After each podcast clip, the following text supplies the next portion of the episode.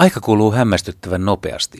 Muistan täydellisesti tunteen, kun kömmin tasan 14 vuotta sitten syyskuussa Hangon lintuasemalla pihalle ja katselin pohjoiselle taivaalle.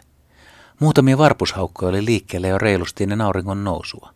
Se oli sellainen merkki, että kapusimme pikaisesti muuton havainnointipunkkerille ja siitä se sitten alkoi. Ennen näkemätön petolintutykitys. Haukkoja työntyi tasaisena virtana kohti lounasta. Hiirihaukkoja, tuulihaukkoja, ruskosuohaukkoja, sääksiä ja mehiläishaukkoja.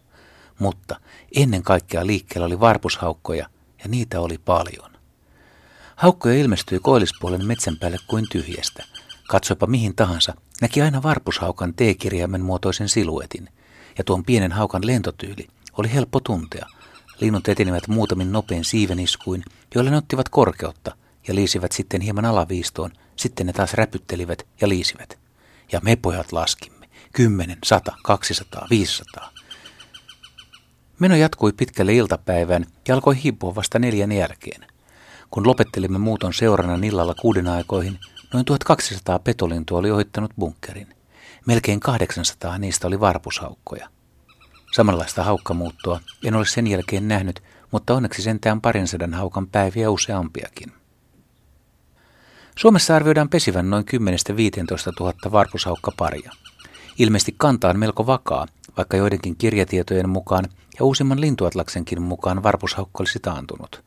Pesintä on nykyään vaikeampi varmistaa, sillä vanhojen metsien vähenemisen myötä varpushaukat ovat joutuneet siirtymään vaikeakulkuisiin taimikoihin ja pesät jäävät löytymättä.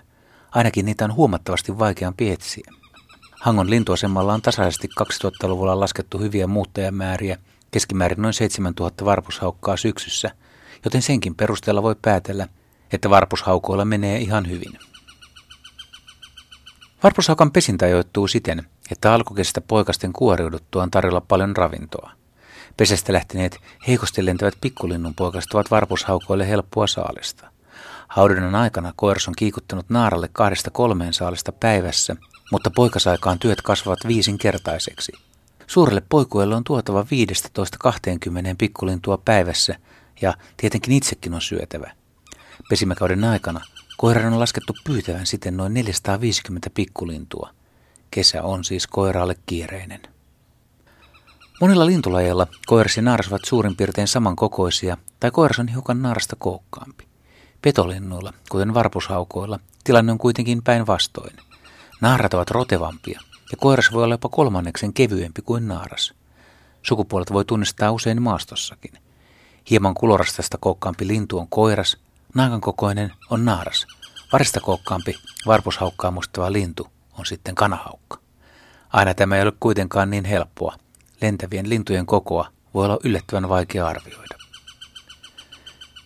Mutta miksi naaras on suurempi kuin koiras? Naaras on hautumisaikana liki pari kuukautta pesällä ja koiras ruokkii sitä. Jos koiras ei löydä tarpeeksi ravintoa, naaraan suuresta koosta voi olla hyötyä. Suuri lintu kestää paaston paremmin kuin pienempi koiras. Kookas naaras pystyy myös puolustamaan munia ja pieniä poikasia pesärosvolta paremmin kuin pienempi lintu. Kokoero mahdollistaa myös monipuolisemman saalisvalikoiman. Koiraat ovat hieman ketterämpiä saalistajia kuin naaraat, joten ne pystyvät käyttämään nopeatkin tilanteet hyväkseen ja kun pesimajan loppupuolella linnut saalistavat samalla alueella, koiraiden ja naaraiden välinen kilpailu ravinnosta on sitten vähäisempää. Varpushaukkojen muuttorytmi on aika erikoinen.